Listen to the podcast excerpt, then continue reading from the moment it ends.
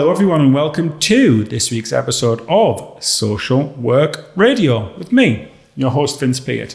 Now, usually at this point, guys, I'll be saying once again and always, we are joined by our co host, Teddy Baden, but we are not. We have instead got our co host, Matt Bee. Matt, um, introduce yourself to the social work world. For our old listeners, they will have not heard you for a long time, but our newer listeners, they will not have heard from you all. They may have read your pieces, but they won't have heard from you. So, um, what's your name and where do you come from?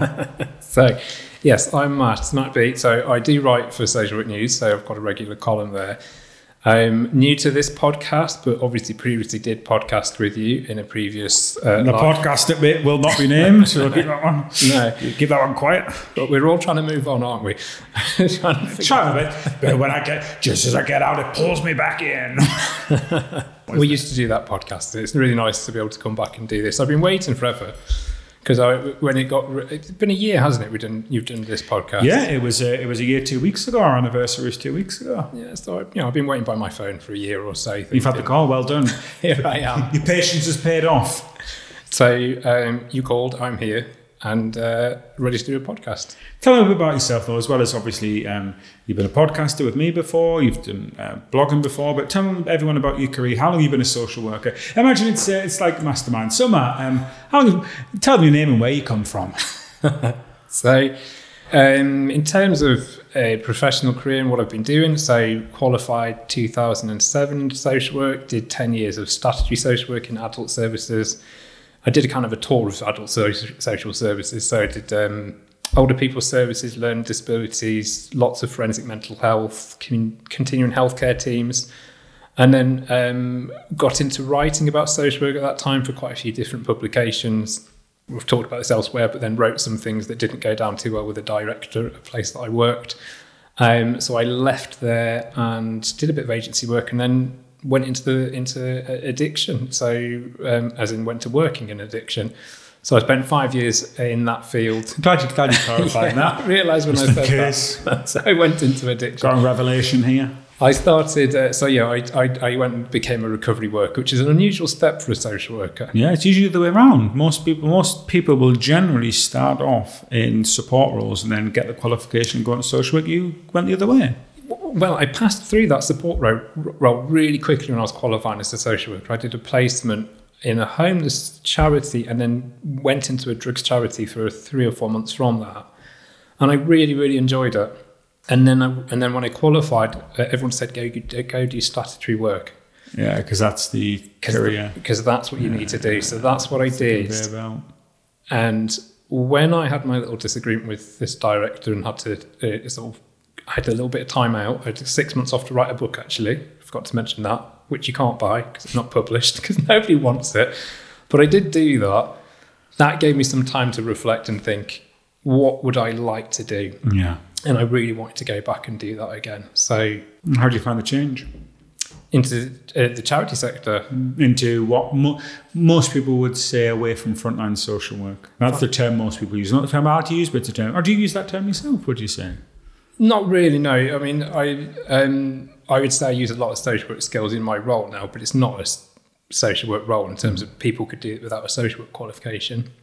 And in terms of moving away from that field into this, I'd say for me it's the right thing. Yeah, yeah. Um, it's much more, much less pressure, which is good. Um, and if you've already done like ten years of statutory work, I didn't. feel- I felt like I'd be doing the same thing over and over and over again. I want to do something different. Yeah, yeah, it can become quite samey. If you, if you, if you don't want to progress up the corporate ladder, and if you don't want to move into different areas, social work can become samey.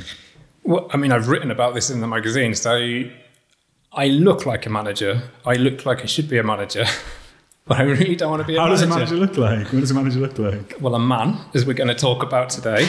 So Very, very fair point. you know, and um, wherever I've worked in statutory service, I felt that kind of always being coached and ready to go Yeah. into management. Yeah, I, never, yeah. I never wanted to do that. Um, I always just like working with people, but you know, you run out of room in adult services, particularly if all you want to do is work with people, but you want to keep progressing. So that's how I've ended up here, doing something slightly different, but still able to use all my social work skills.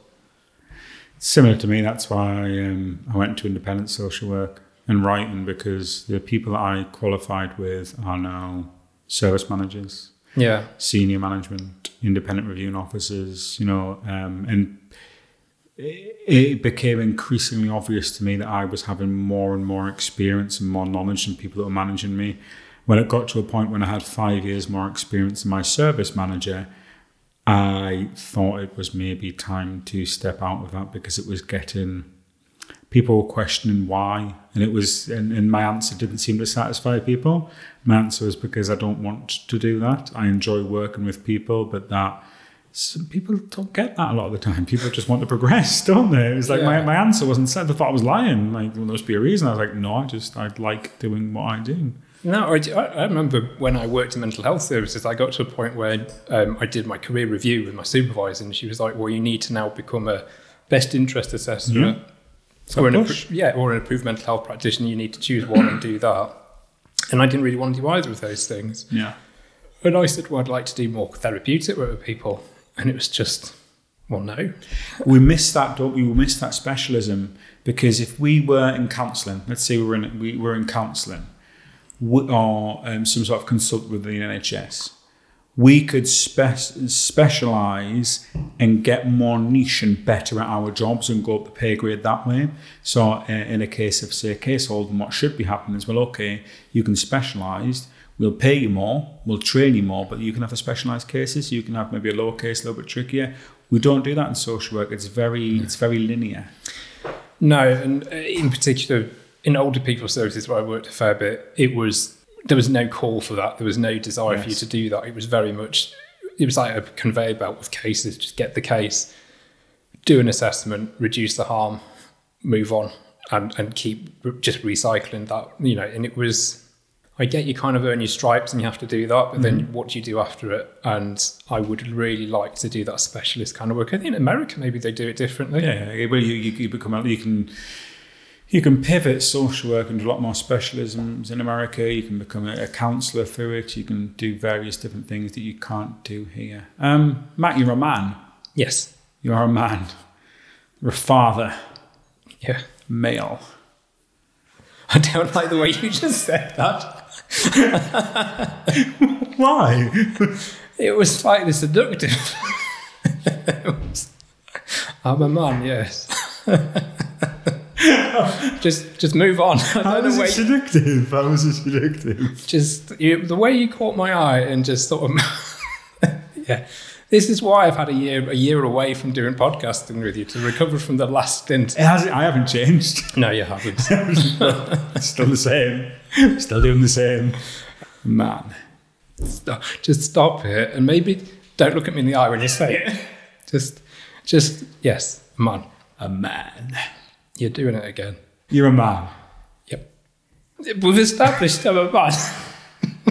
what's what's the next bit? I'm trying to help you get to the next bit of this sentence. Me and you were men. Yes. We're just two men. Just everyday fellas. Couple of blokes. Tilly warned me about this. Tilly's a woman. A woman. Um, you're a man. And you're a social worker. Yep. Do we need more men in social work? But before we get onto that, I'm going to talk about gender for a little bit. Um, listeners, viewers, Matt, we are going to be talking about sex and gender today. Now, um, this can be a sensitive topic. Obviously, it can be a sensitive topic. What me and Matt will be talking about, which is essentially men in social work, and do we need more of them, is a difficult topic at time. We'll do our best to tackle it. Um, but in terms of sex and gender, we understand there's a lot of oppression, there's a lot of offence um, of comments out there, there's a lot of misunderstandings. So we're going to do our best to um, stick with definitions of what the WHO, the World Health Organization, define on these subjects. I'm just going to read this out to be very clear. The World Health Organization defines sex as the different biological and physiological characteristics of males and females, such as reproductive organs, chromosomes, hormones, etc. They define gender as the socially constructive characteristics of women and men, such as norms, roles, and relationships, often between groups of women and men. It varies from society to society and can be changed. The concept of gender includes five important elements they are relational, hierarchical, historical, contextual, and institutional.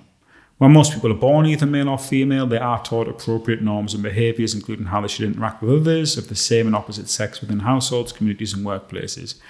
When individuals or groups do not fit established gender norms, they often face stigma, discriminatory practices, or social exclusion, all of which adversely affect health. So, reading out at the start is to be very, very clear about what we understand and the sort of guidance that we're going with as social workers. We tend to follow, you know, generally in England, it's NICE guidelines or World Health Organization. So, we'll do our best, guys. If we do misspeak or say anything out of turn, it's certainly not in order to be offensive towards anyone.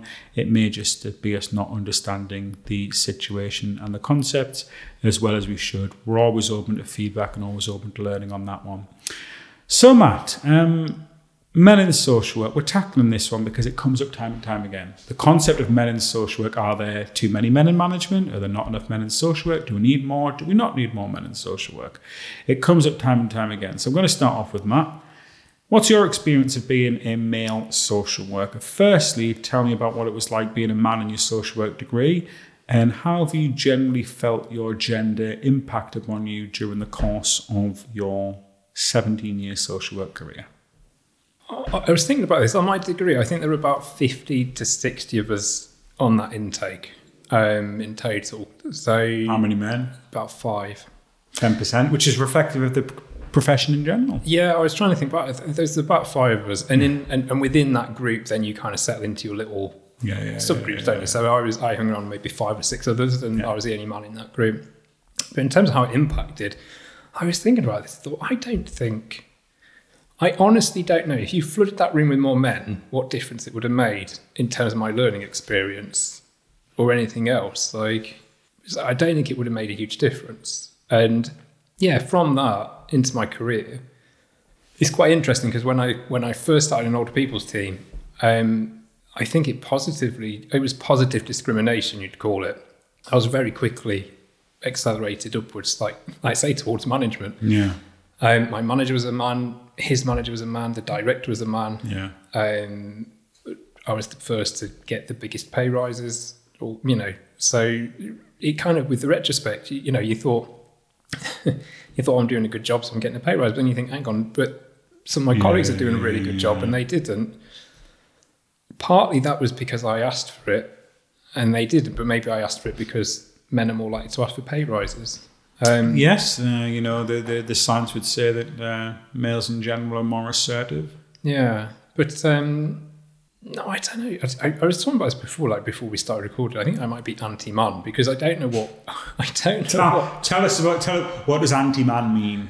What, tell us about an, the anti-man I man. just think being a man is overrated. Like, and Who, who, right, hang on, right, let's take this back a step. Right. So if it's overrated, um, what, what do people think being a man is? How Well, good do people think of it being is a to man? be Well, first of all, it's overrated because if you look at almost anything like heads of organisations Yeah. Mm-hmm. or sports or anything that's or politics, it's dominated by men, which would make you think men must be really good at these things. Particularly if you look at politics, it turns out men aren't very good at a lot of these things. Do you know what I mean? And it's just that kind of thing where, and then you look at the values of what you think. Okay, why why would men be good about these things? You know, male values would be about often, and again, I'll just say what I, I think about it, would be Yeah. about being strong and decisive and leadership and all this kind of stuff. And you actually think that's probably not very helpful a lot of the time. Like a lot of the time, it'd be good if people were less vocal or less kind of assertive and less strong and more listening and compassionate and actually um, taking their leadership from people around them um, would probably be a better stance to take. So I don't think like yeah, I don't know. Like when you look at um, what you'd I guess traditionally call more kind of female attributes of, of empathy and kind and caring, and that's why you see in careers like social work, teaching, nursing, you do have a more fe- female orientated. Um, I don't like the expression. Like you, you, when you look like that, I think I'm going down a bad route here. But I- had a thought. I've had a thought. we'll come back to that. But so First one I've had. so, but but those kind of qualities aren't necessarily attached to men. It's not seen as like oh you know you- uh, being empathetic and be Yeah. kind and be caring is is is. I was thinking about this when we were putting this together. Like, how do you advertise? How do you recruit men? And if you look at like um, adverts for The one that came to mind was the Royal Navy. If you've seen that, there's a guy, a young lad, and he's working out in a gym, and it's sort of he's he he, he gets more kind of fit and capable, and he decides Yeah, he needs yeah, to move yeah. on, so he becomes he joins the Royal Navy, and this tagline is like. I was born in Carlisle, but I was made in the Royal Navy, and it's all about Yeah, yeah, it's yeah. quite a macho kind of image. and I thought you couldn't do I was born in Carlisle. I wasn't made in the Navy. no, well, but you can't do that with social work with men, particularly. You can't like you. It would be a really hard sell to go. I was born in Rotherham, I was made, but I was made in Kirklees. it doesn't fly, does it? And trying to sort of sell that to men to go, do you know what? Being empathetic is a real big attribute. Like it doesn't. It do, it doesn't I. I, I do get where you come from. Let's take it back a step though to the anti-men stance. Um, you give some examples there of you know male-dominated industry, footballers and politicians. How many people are footballers, and how many people you're talking about? A, you're not only talking about you're talking about a very small, minute percentage of society who happen to be a very small, minute percentage of men. The, the examples you're holding up there, I think, uh, are relevant to the vast majority of men on this earth. Whereas you go on the flip side, men are far more likely to be in prison, far more likely to be homeless, far more likely to take their lives by suicide, far more likely to have drug and alcohol issues, far more likely to have untreated mental health issues. They die earlier, far more likely to be killed in the workplace, far less likely to have custody of children following a, a, a divorce, far less likely to keep the home following a divorce. There are to suggest, I think, throw out there that being a man's overrated and, and to, to hold up examples of politicians who are a tiny subset of society and a tiny percentage of men and a tiny percentage of society already. There may be other examples you can give, but to hold those up as examples, given men as a whole suffer in many areas that women don't disproportionately, is that not a bit unfair? but Even for an anti man, is that not a bit unfair? No, as an anti-man, I'll come back at this. Right? But where's the me- where is the media attention? It's not on. You know all those downsides Yeah. of being a man, and all the you know they do they they are more likely to be in all those positions you talked about. But that's not what you see in the media. You know, you only have a number of politicians and a number of football stars, but that's where all the coverage is. And that's when you talk to young children and talk about aspirations, it's that kind of thing that they're aiming for. You know, they're, they're aspiring to be footballers or, mm-hmm. or leaders, and, and those kind of attributes, the positive things or things that are portrayed as positive. For, for instance, being in charge, being in control, that's a male kind of thing. That's the there's also the seeds of a lot of difficulties that come with that. Hmm. If you look at abusive relationships, but again, it's all about how do we portray masculinity and what do we think is good about being a man, and often without really challenging it. And I think a lot of the things we perceive as good aren't actually that helpful. And this is where this is where I would disagree with you because I think I think the absence of masculinity from many young men's lives and many young women's lives is creating significant issues. Yes, I, I what I what I worry about is the conflation of this idea of toxic masculinity with masculinity.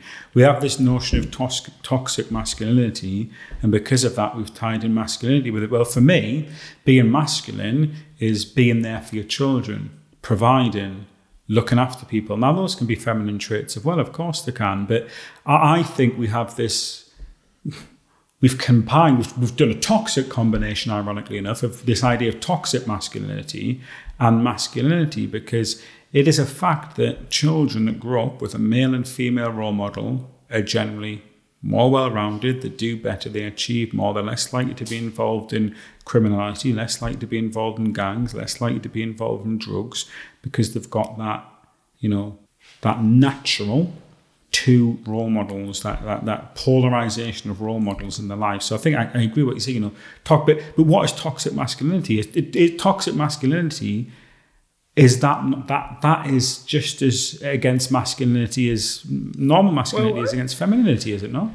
No, I think if if that masculinity you're talking about there was the predominant thing that people thought about when they thought about being a man, then you would get young younger men and boys growing up and deciding I want to go into careers like social work because that's what being a man is. It's about being responsible in that way and taking that lead and being caring and compassionate to other people. And actually, what we find is that men don't tend to apply for these positions because men are too busy thinking they need to build a skyscraper or I don't know do whatever else men are, are Hmm. those industries that men, police, armed forces, these kind of things, where you go, actually, that's where men go to. But is That's- that masculinity or is that societal trait? Is it masculinity that drives men into those careers and away from social work, or is it society? I'm glad I took some paracetamol before we started recording this. It's getting quite deep, isn't it? But it's those perceptions of who I am and what I should be. And that starts from a very young age. And that kind of shapes your life and the decisions that you make. And I think young men don't necessarily look at social work as a career for men. And that's no, why they're no, no, no, they don't. And well, we're, we're going to get onto that later in the podcast, actually. Um, my experience of being a man on my degree then, there were four men on my degree. One William, I'm still there. One William, yeah. One called William. Four, there was four men and one William. there was four men. One of whom uh, was me, the other of whom um, was William. I still got on really close with him today, really good friends. Another Ashley, and then I forget the name of the th- uh, fourth man. Uh, yeah, there was four of us on a cohort of around 60. Um, we stood out. You, you, you stand out as a man um, on a social work degree. Did it serve me for good or bad? I'm not really sure. I, I can't really say either way. In terms of my social work career, I have often been the only man on my team. Often. I've been in 10 different social work teams. I have had two male managers out of 10. I, in all but two of those teams, I've been the only male social worker. So there's been two teams where I've had a male manager, but no other male social workers. Two teams where I had a female manager, um, with one other male social worker. For the vast majority, I've been managed by women, and I have been the only male in that team. Um, how has it affected me? I have often been asked to go on visits, dangerous visits, because I'm a man, because my presence will help. Actually, that's the point. Why does that happen? Because I worked in forensics for five years, and we had, whenever we had a really, all the risk markers, violent person, Yeah, yeah. has committed or. And, Fit and- that'll go. exactly. You'd just be male worker, and you'd go, what am I going to do? So this is another example. This is another example of what I was saying. You know about men get. You know the statistics I was giving you earlier. You know, men are more likely to die in the workplace, probably for that reason. but this is what I'm saying being a man is overhyped. They kind of look yeah, exactly. I, yeah, I think we've agreed now. I think we've agreed. Um, but look, in general, I, it may be that my gender has massively positively impacted on me. But you know what it's like. You have the benefit. If you have the benefit of not being affected by stuff and not sensing oppression, it's usually because you're the recipient of positive discrimination. But it, it's always been okay. It's never been a problem for me. It's, it's quite often been highlighted. Oh, you know, you're the only man, or like I say, situations like that. Oh, no, Vince out with the girls again today. Things like that. But it's it's, ne- it's never it's never been a negative on me. Um, let's talk about our clients though. Do some of our clients need or work better with people of a certain gender or identify with a certain gender? Are there certain clients you've had that need a male social worker or need a female social worker? This is where I think it's going to get interesting because you're obviously coming from a perspective of working in children's services. Yeah. And I suspect this is different in children's services to adult services. Mm-hmm. So in adult services, I don't think most of the time made a huge difference Yeah. because I'm particularly in, uh, you know if I'm if I'm doing an assessment and commissioning care, I'm not forging a really close relationship with someone. It's not based on the relationship, is it? No. Yeah, that's a fair point. and that's so it doesn't really. I mean, the only time that maybe where I work now is in, in addiction services, I do build these relationships yeah, up. And the interesting thing is, quite often I will do an assessment with someone who will say, actually, I prefer a female worker at the beginning of the assessment Hmm. because they've disclosed histories that, that, you know I just would be yeah, generally females, and I'd prefer a female worker. But after an hour of doing an assessment, by the end they actually change their answer and say, You've charmed them. Well, it's just your that- masculine energy, just- your manly energy, you've charmed them. No, because well, let's not.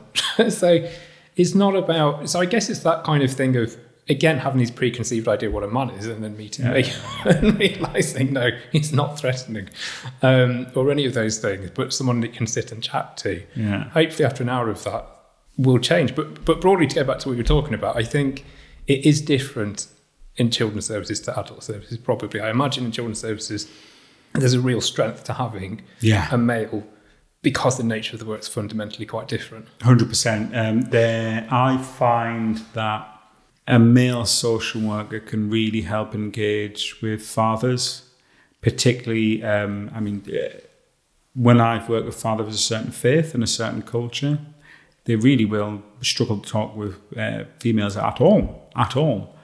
Um, equally, at the same time, certain faiths and certain cultures, um, women will not will not be allowed to speak to a man. It's horrible, that's that's that's the facts of the matter. Um, children, particularly teenage boys, are found respond better to men at times.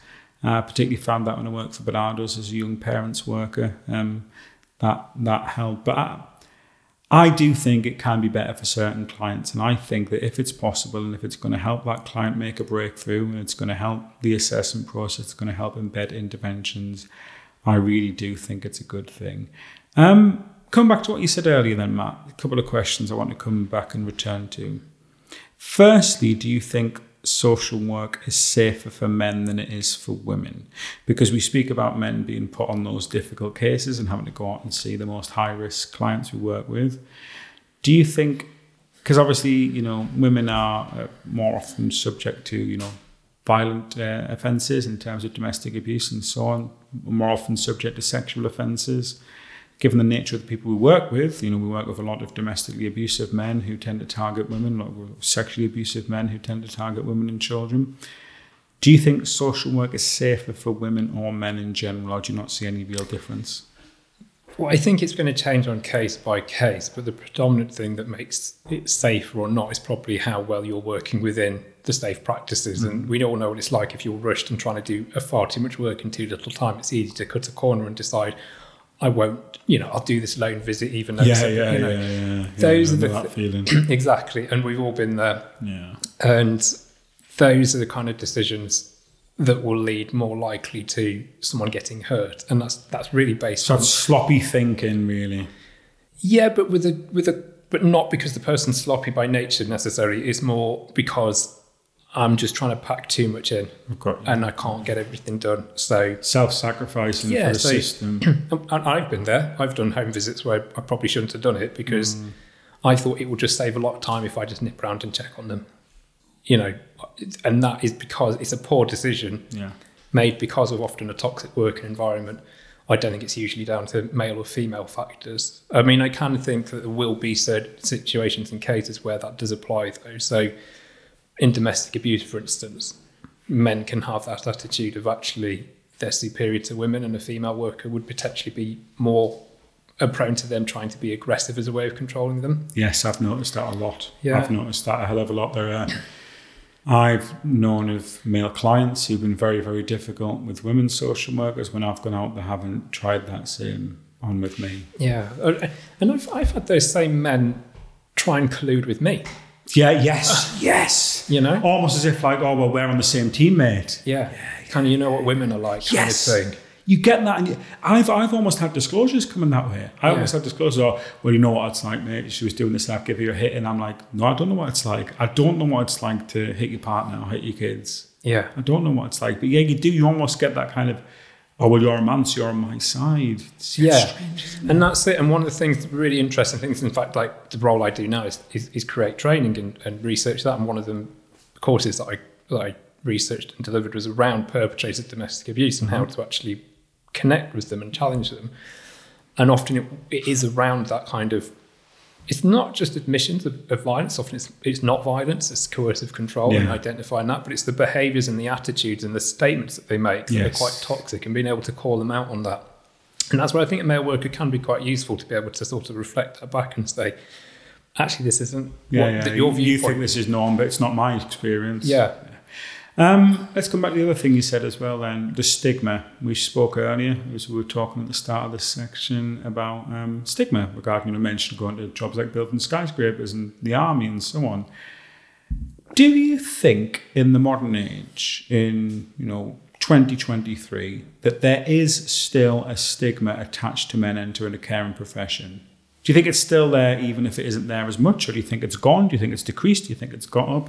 General, what are your views on any stigma that you think may be attached to men entering health and social care, particularly social care, given that's our field? It, it, well, so, so we talk about what that stigma would actually be. No, but so, do, do you think there is a stigma? Yeah, do you yeah. think there is a stigma to being a male social worker, and what do you think that stigma is? well, I think there's there's certainly some kind of reason that, if for instance, I mean, I know I'm going back. I mean, we're talking about present day, and I'm going to go back a bit here. But every all, all the all the people I grew up with, none of, I'm the only man man who became a social worker. Same Um.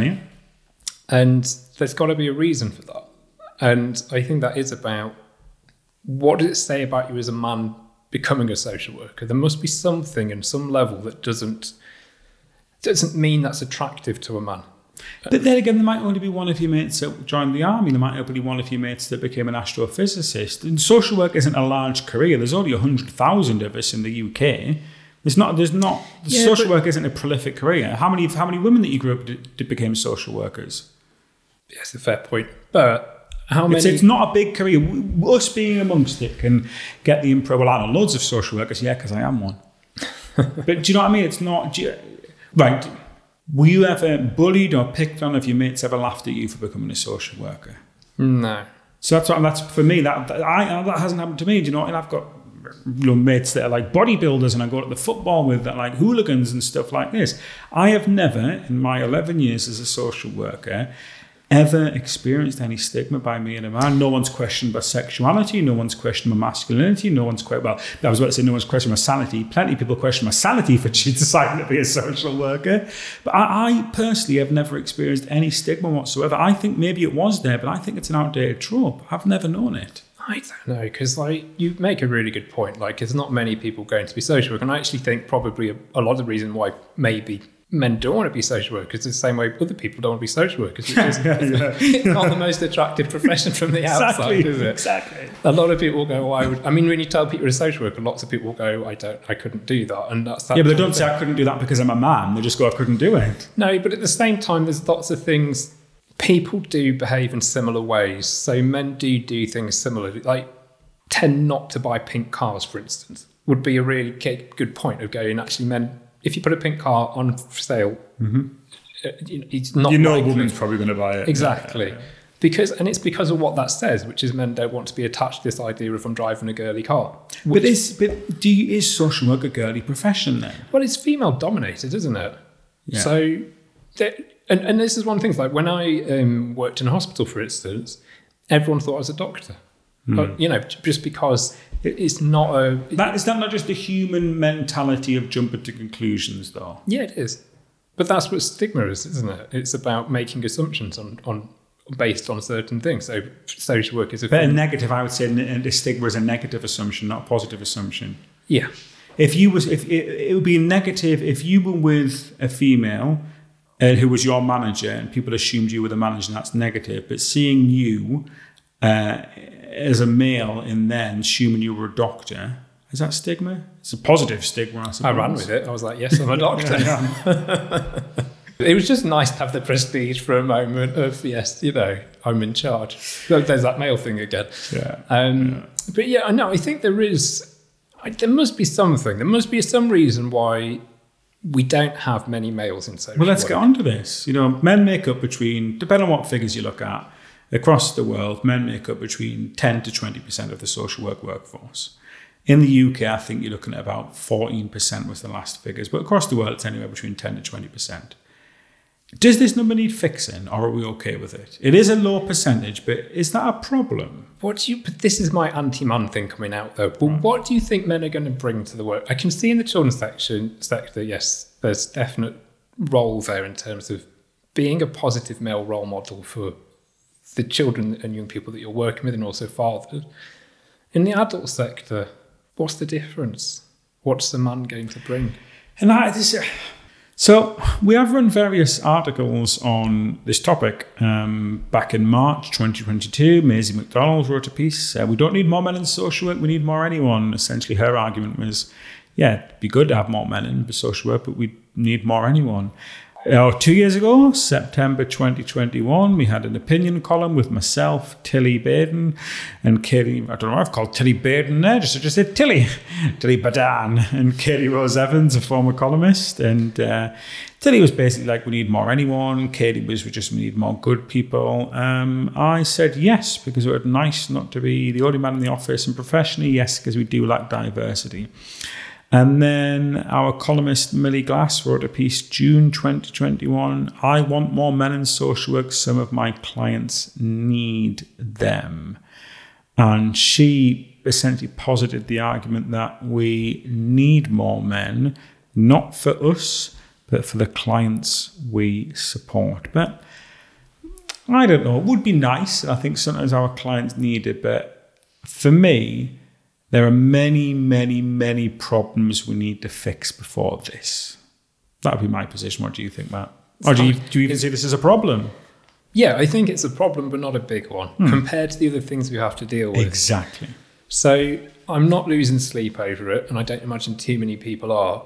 I think if people aren't applying for jobs with social work, it's not on the basis of gender a great deal. I think Yes. it's more about what the state of social work is. And I think if we do need more men, I think we should maybe demote some from management positions. Tell me about this because you've been doing your research. I have You've been showing off about your research pre-show. So tell me about your research, Matt. I have actually done some genuine research. So, at management or senior, what have I got written down here? Board members and senior managers. So, 61% of them are male. In That's social work. in social work. Wow. And that, Wow. but that's that's from something that was published about five years ago. But it's probably I think it's similar. probably. I haven't noticed any No. difference in the past five years of you. no, not at all. And, and that's and I think that is the problem. I'd be more Yes. concerned about. And I think actually it's part of a bigger issue, which is social work in the last 20 years has, has kind of become more business oriented, And, and that business sector is dominated by men. And we've kind of Yes. taken that and applied it to social work. And now we've got kind of business leaders and business models and businesses and business that. And lots of men in suits who are calling the shots about these things. And Fair quite point. frankly, I don't think they do a very good job. So I would, and I'm not having a go at them in, individually. I think they're part of a culture and a part of um, a way of working that doesn't really fit social work. So But it has been. It, it is. You say it doesn't fit, but it is getting forced on us. Yes, and that's but that's the problem I would be more keen to fix. And I think in course, yeah. fixing that, you will fix some of the other issues we've identified here. Um, and, and I think you know we can't shy away from the fact that although there's not a lot of men at frontline services, there's plenty in boardrooms. Yes. um, which again I don't think is a is a fair reflection on, on how we should be running things. But it Um, happened to you. You were pushed quicker because you're a man. Yeah, If people, you, yeah, you, but you got off that ride. If people don't get off that ride, they just get pushed to the top, do they not? Uh, they do, yeah, yeah.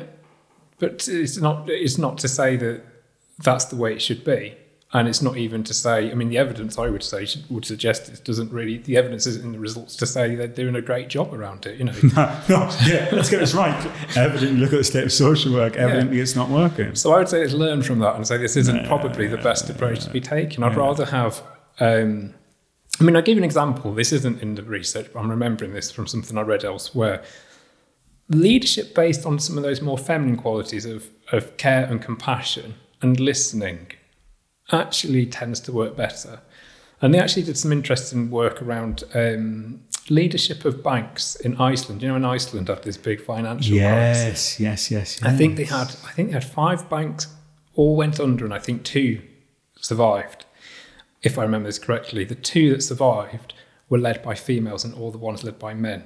I bet they were taking less risks. Yes, They weren't overcommitted. that's a bit more conservative, a bit more fiscal responsibility. exactly, because it wasn't about that macho thing of Yes. outdoing each other and trying to compete and trying to get the biggest risk with the maximum reward. They said actually this isn't a very good way to run a business, and it's much better Steady. to take that steady approach. And I think there's a lot of female attributes that bears out a lot of what I think I'm trying to say, which is those attributes would be better at the top of organisations and would mm. probably have a lot more sensible leadership on that basis, rather than that big image. I hate, I hate. I'm going a bit off topic here, but I hate that leadership cult we have now. The big leader, the big senior management team, the big direction. Like, we'll no, just listen. Businesses that are driven by force of personality, you're against that.